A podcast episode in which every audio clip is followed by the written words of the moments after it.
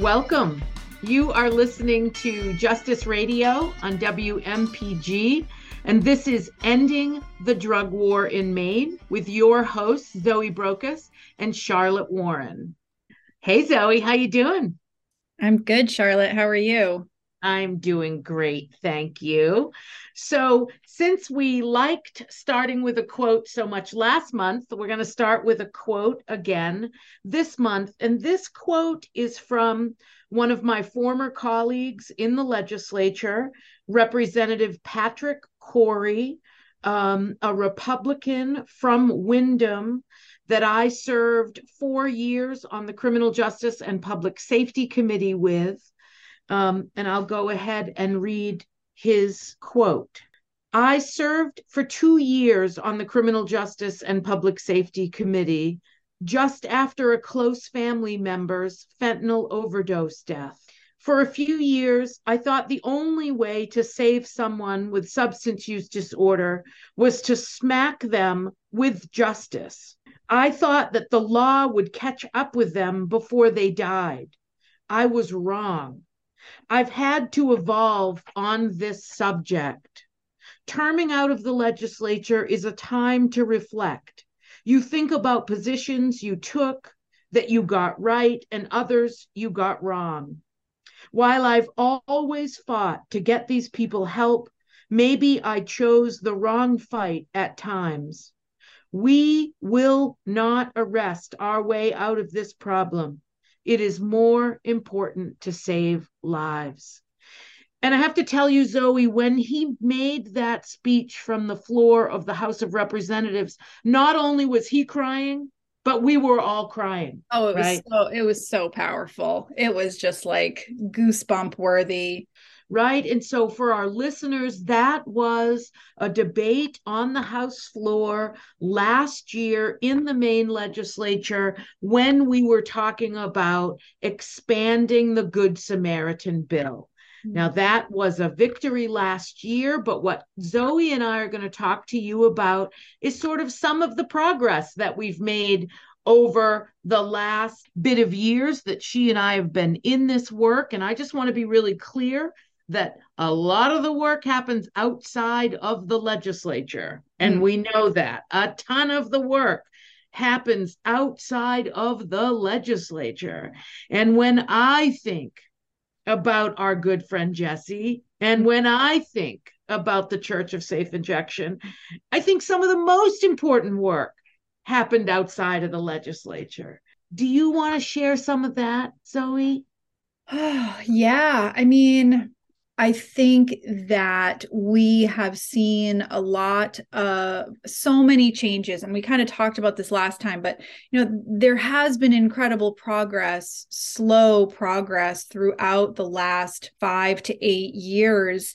And I think it takes uh, you know, people like Jesse, people like Carrie, people who are willing to be outspoken enough um, to say, this is wrong and we need to do better. And what i think is so beautiful about what we what we heard and the quote that you just shared is that this is happening. People are starting to recognize that what we are doing is not working. And so what what i think we're in the midst of now because i'm like always thinking about why is it like why do i feel like i'm always still banging my head against the wall and I think that it's because people are becoming more comfortable with kind of like the catchphrases we can't arrest our way out of this and substance use disorder is a brain disease, you know, whatever. And I think that what people aren't comfortable with is is what that actually means in action and recognizing that drug use is a continuum, recovery is a continuum. Both of those things can be very messy. That's what I love about our organization is like we really try to hold that space of like wherever you are is perfect just as you are. I appreciate Jesse and Carrie kind of certainly teaching me that um, and helping us kind of embed that into the work that we do. But I, I, you know i think the good sam progress is like the naloxone progress. You know we've seen it kind of moving along each session little by little as people can kind of get more on board with it. And so good sam was a was a huge win in a lot of ways last year. I think we both feel like that's not the end. I still see it as like it's now time to really start to have the conversations that have been avoided. You know they've done all the uh, the kind of fluff stuff naloxone is very socially acceptable now. Um, you know, they can even talk about syringe service programs, but I'm like, do you actually, you know, like when you get into the nitty gritty, that's where people start to get a little squirrely again.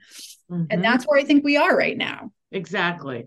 We are pushing to the next phase. And that's exactly, you said it so well of like people are starting to use our talking points, right? I even heard the mm-hmm. governor say, you know, the opposite of addiction is connection, right? I heard that. I was like, woo, you know, we've got to, you know, push to what does that actually mean on the ground? And and but I do want to go back today and and I I want to go back to sort of what was it like even eight years ago? So, mm-hmm. eight years ago in January, I started on the Criminal Justice and Public Safety Committee. And I have to tell you that the conversations that we are having today are real progress. And that makes me, when I have day after day after day, to use your term, Zoe, that I feel like I'm just banging my head against the wall. Mm-hmm. Or for me, I uh, the very dangerous emotion I get is I get indignant. I'm very indignant mm-hmm. about um, that people won't just you know come to the reality that what we are doing is not working, will not work, has never worked. 100 years, right? But I have to tell you that back in those days, we would not even have had a conversation about decriminalizing paraphernalia.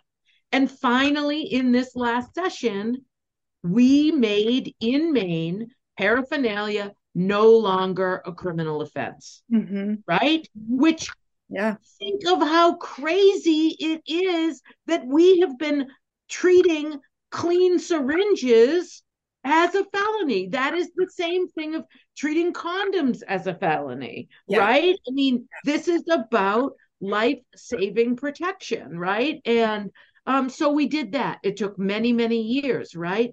Good Samaritan, the even having a Good Samaritan law in Maine, which for folks listening is a law that says if you call when you are with someone that is experiencing an overdose you will not be arrested. You and the person will not be arrested. That was the original, took us two sessions to get that through. We came back last year and tried to, and did expand it so that it wasn't just the person who called and the person having the medical emergency, but it was anybody we had to define for them for them to be comfortable right that those people that wanted, you know, that had really struggled to get on board. But boy, they talked a lot about wanting to save lives, right? So we had to expand and and create a term called if they are rendering aid. Mm-hmm. And I'm, you know, I'm being a little bit cheeky here, but but the truth of the matter is it it was progress. But let's talk, you know, we're heading into a discussion about decrim we are heading right back to talk about decriminalizing, which is what we need to do. Let's revisit Zoe, and could you lead our discussion a little bit about the bill that we had two years ago yeah. and how it's going to look different this time? yeah and i think like the, the, i think what we continue to learn from good sam you know we learned lessons that are helping us build a better decrim bill, right? Because, like, what we are getting, we are starting to say more loudly is that we do not believe law enforcement should be involved at all, right? Like if we are going to say that substance use is a uh, a condition um, that can be treated medically, and you know, and and we'll maybe we'll go down that road at another time, but you know that people are very comfortable with that. You know, even like Suboxone. When I think about trying yeah. to get a Suboxone doctor in 2013 you were like it was impossible. I mean you had to drive to new hampshire you had to you know whatever and now it's like you know every doctor everywhere across the state it's like what they are, everyone's talking about but you know so i think that we are really it is now time for us to to take the next steps and talk about decriminalization and why it's so important. And so last time we had, you know, we we had a bill that was decriminalizing personal possession, uh, but it was contingent upon an assessment, right? So like there was still so um, an individual would have to engage in a behavioral health assessment and so that interaction with law enforcement was still happening. And and so i think what we learned um, and and oregon i think has helped us kind of learn this and and certainly other national harm reduction folks who have always been like mentors and and teachers for all of us. But we're really now getting ourselves in a place of saying we don't want and we don't believe law enforcement should be involved at all. If we want to truly destigmatize substance use which which the governor's office loves to talk about anti-stigma campaigns you cannot have an anti-stigma campaign with law enforcement involved at all. Um, and so that's why i think things like and we've learned a lot. I mean oh my gosh back in the day you know lead programs and law enforcement assisted diversion programs like that was the hot hot button item. But now i think we're finally recognizing that even those programs where there's social workers tagging along with the police and hanging out in the cop cars and having the cop radios that is not that is not what's going to work. Like we need a um, like a pure decrim bill. And so I, I, I think that that is where we're going to be headed this session is really trying to define what that looks like. I think the challenge is going to be what always happened. Well, first within like our organizing group really defining what that's going to look like but but then um you know we'll see it it'll start popping up people will start to get kind of uncomfortable with um with what we're asking to decriminalize. And it always goes back to the same place. Well, what about the drug dealers? We can't let people, we can't let the the kingpins, you know, deal fentanyl weed to our children. You know, they go like so far off the deep end. And then it's like you got to reel them all the way back in and and start with the education. And so I think we it will be helpful for us to find ways to get in front of all of that. And I think you know something that you keep saying that that just like makes my brain hurt in a good way is like this idea of staying away from talking about the numbers and like the amounts of the drugs and i mm-hmm. want to know how we're going to be able to do that because i think people get so caught up in like because ultimately sorry and i'm not being very clear to our listeners but like personal possession is not enough. That's not good enough. Personal mm-hmm. possession um, or or anything over um, possession of fentanyl is what like four grams? Mm-hmm. that's nothing. I mean that's it's absolutely it's, it's nothing. So it's like if we do all of this work for all of that it's not going to do anything.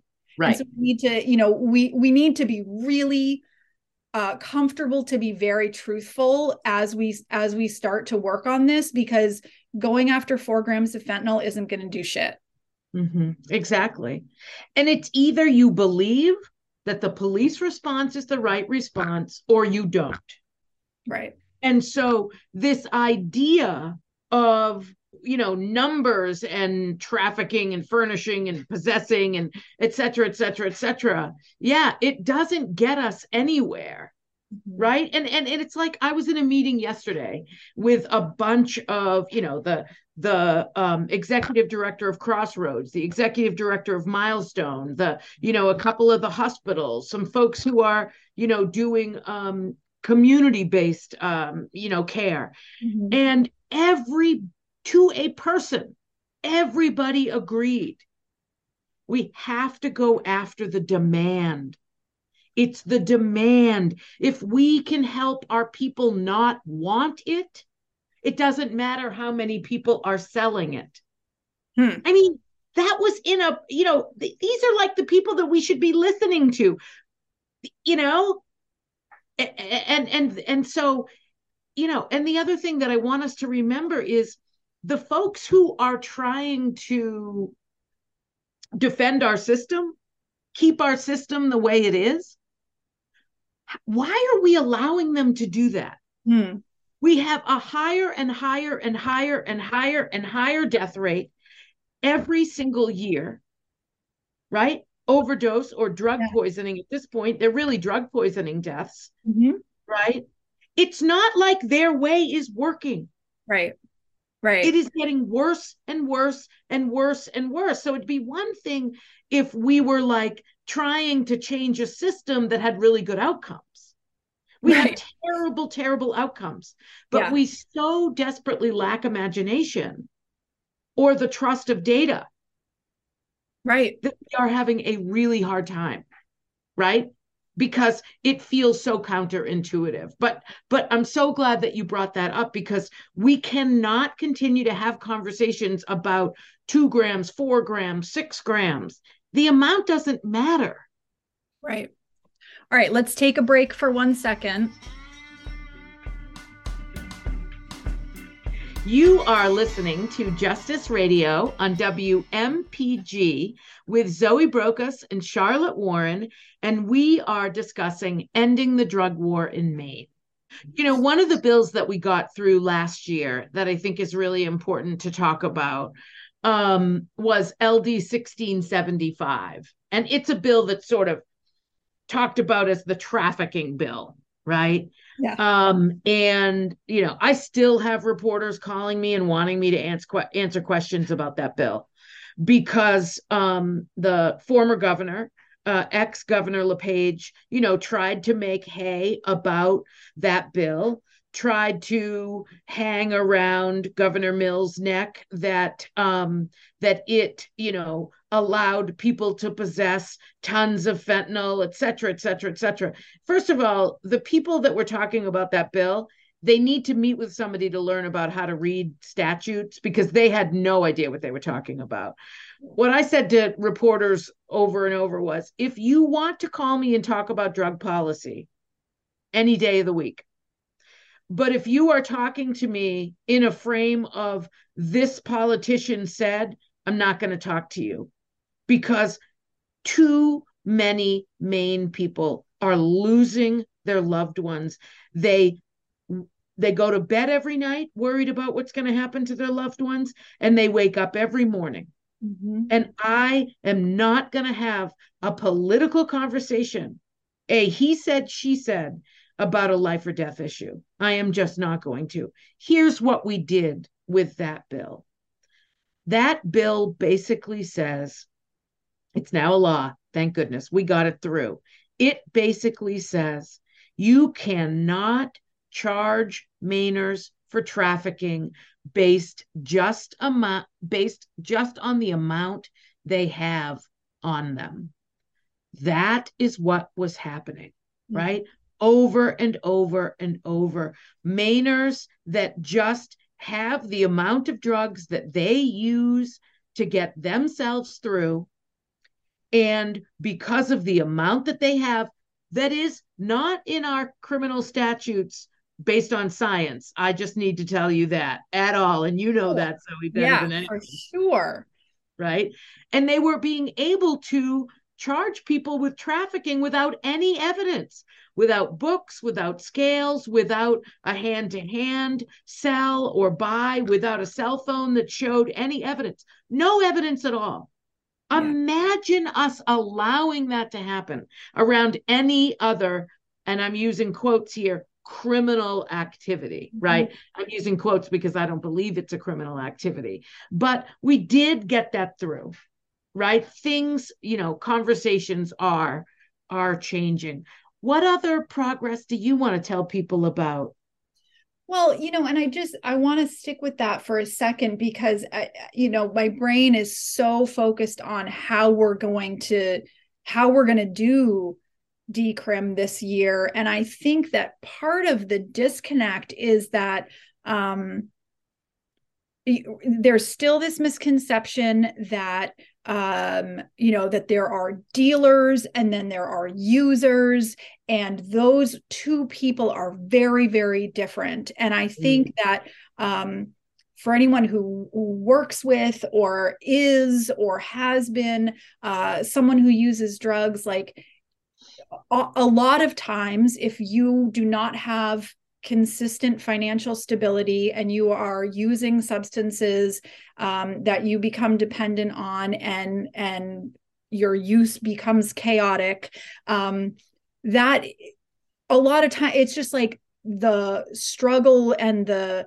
day to day to just get by. And um and so you know having 10 grams of fentanyl in your pocket one day um and you know is the and then you get charged as a trafficker you know and then and then you're in the prison system eh, you know mm. going through that cycle of trauma and abuse and neglect and all of the other horrible things that happen in there and so i i wish that there what and there is there i know there is but you know humanizing it and i think that you know that's what i think that that's what you mean and that's how i think of staying away from the numbers and staying away from um, the specifics of it because right there is absolutely no science to the to the amounts of the drugs it makes no sense at all um, people are fixated on you know the illegals who are bringing fentanyl into our you know, it's just like no one actually wants to look at the facts which mm. is like okay so so that's where we're that's where we're at. We are probably not going to change people's minds about that not right away.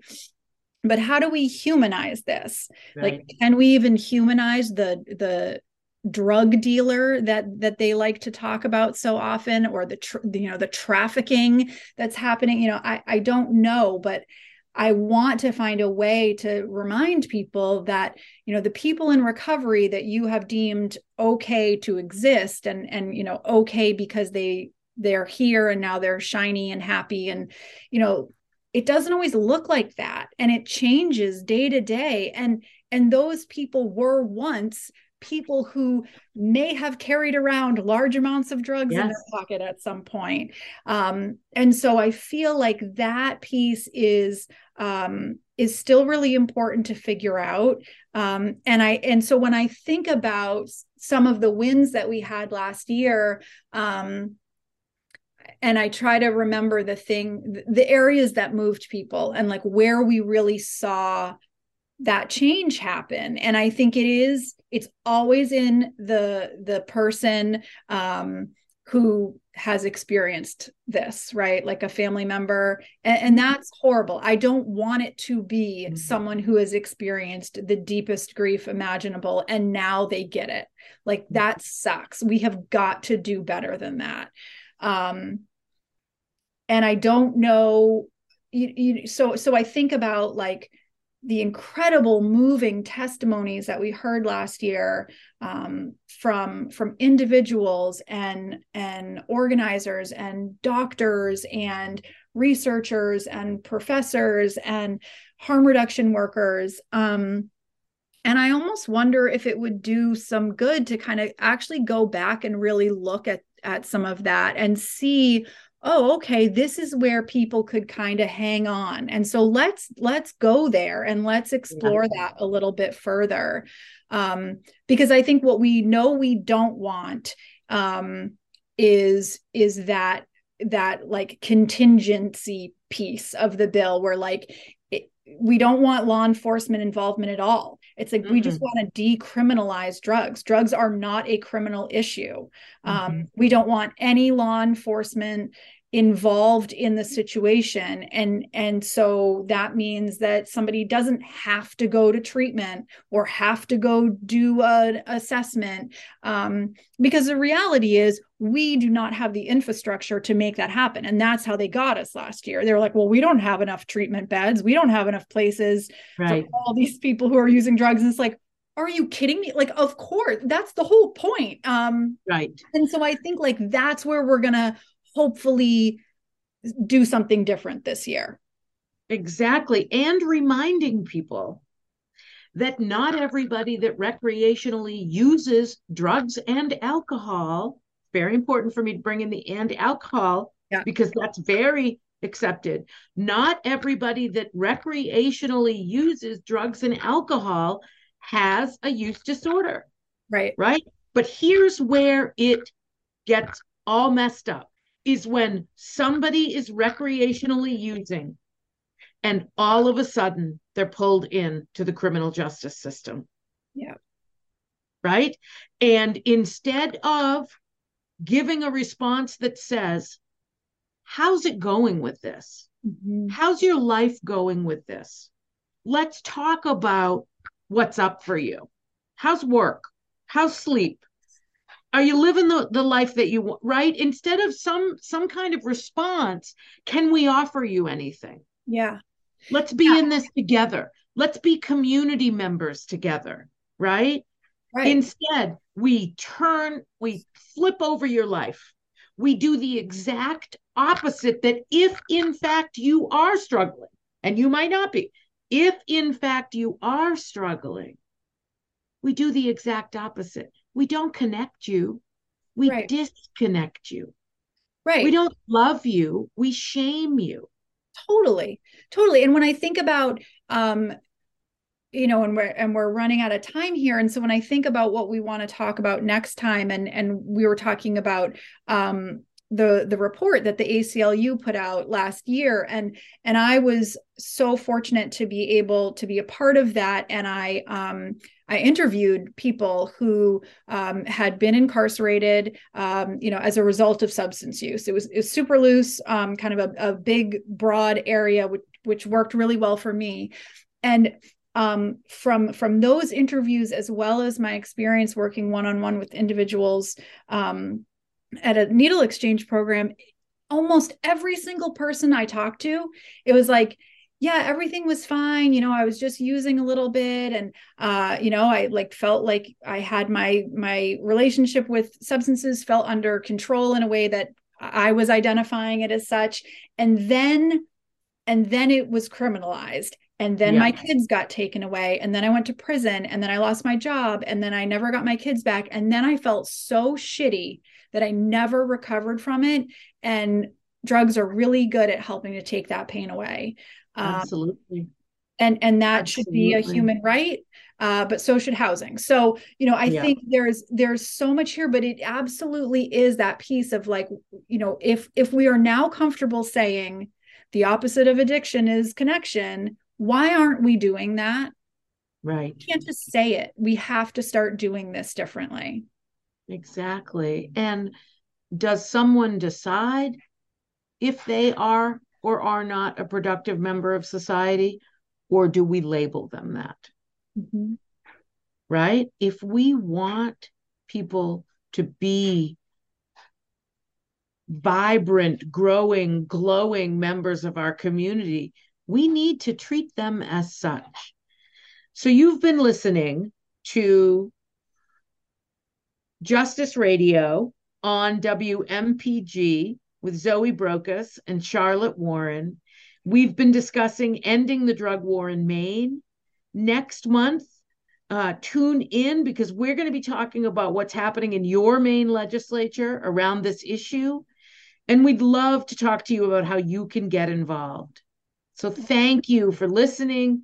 Please tell your friends about the work we're doing and see you next month. Thanks so much.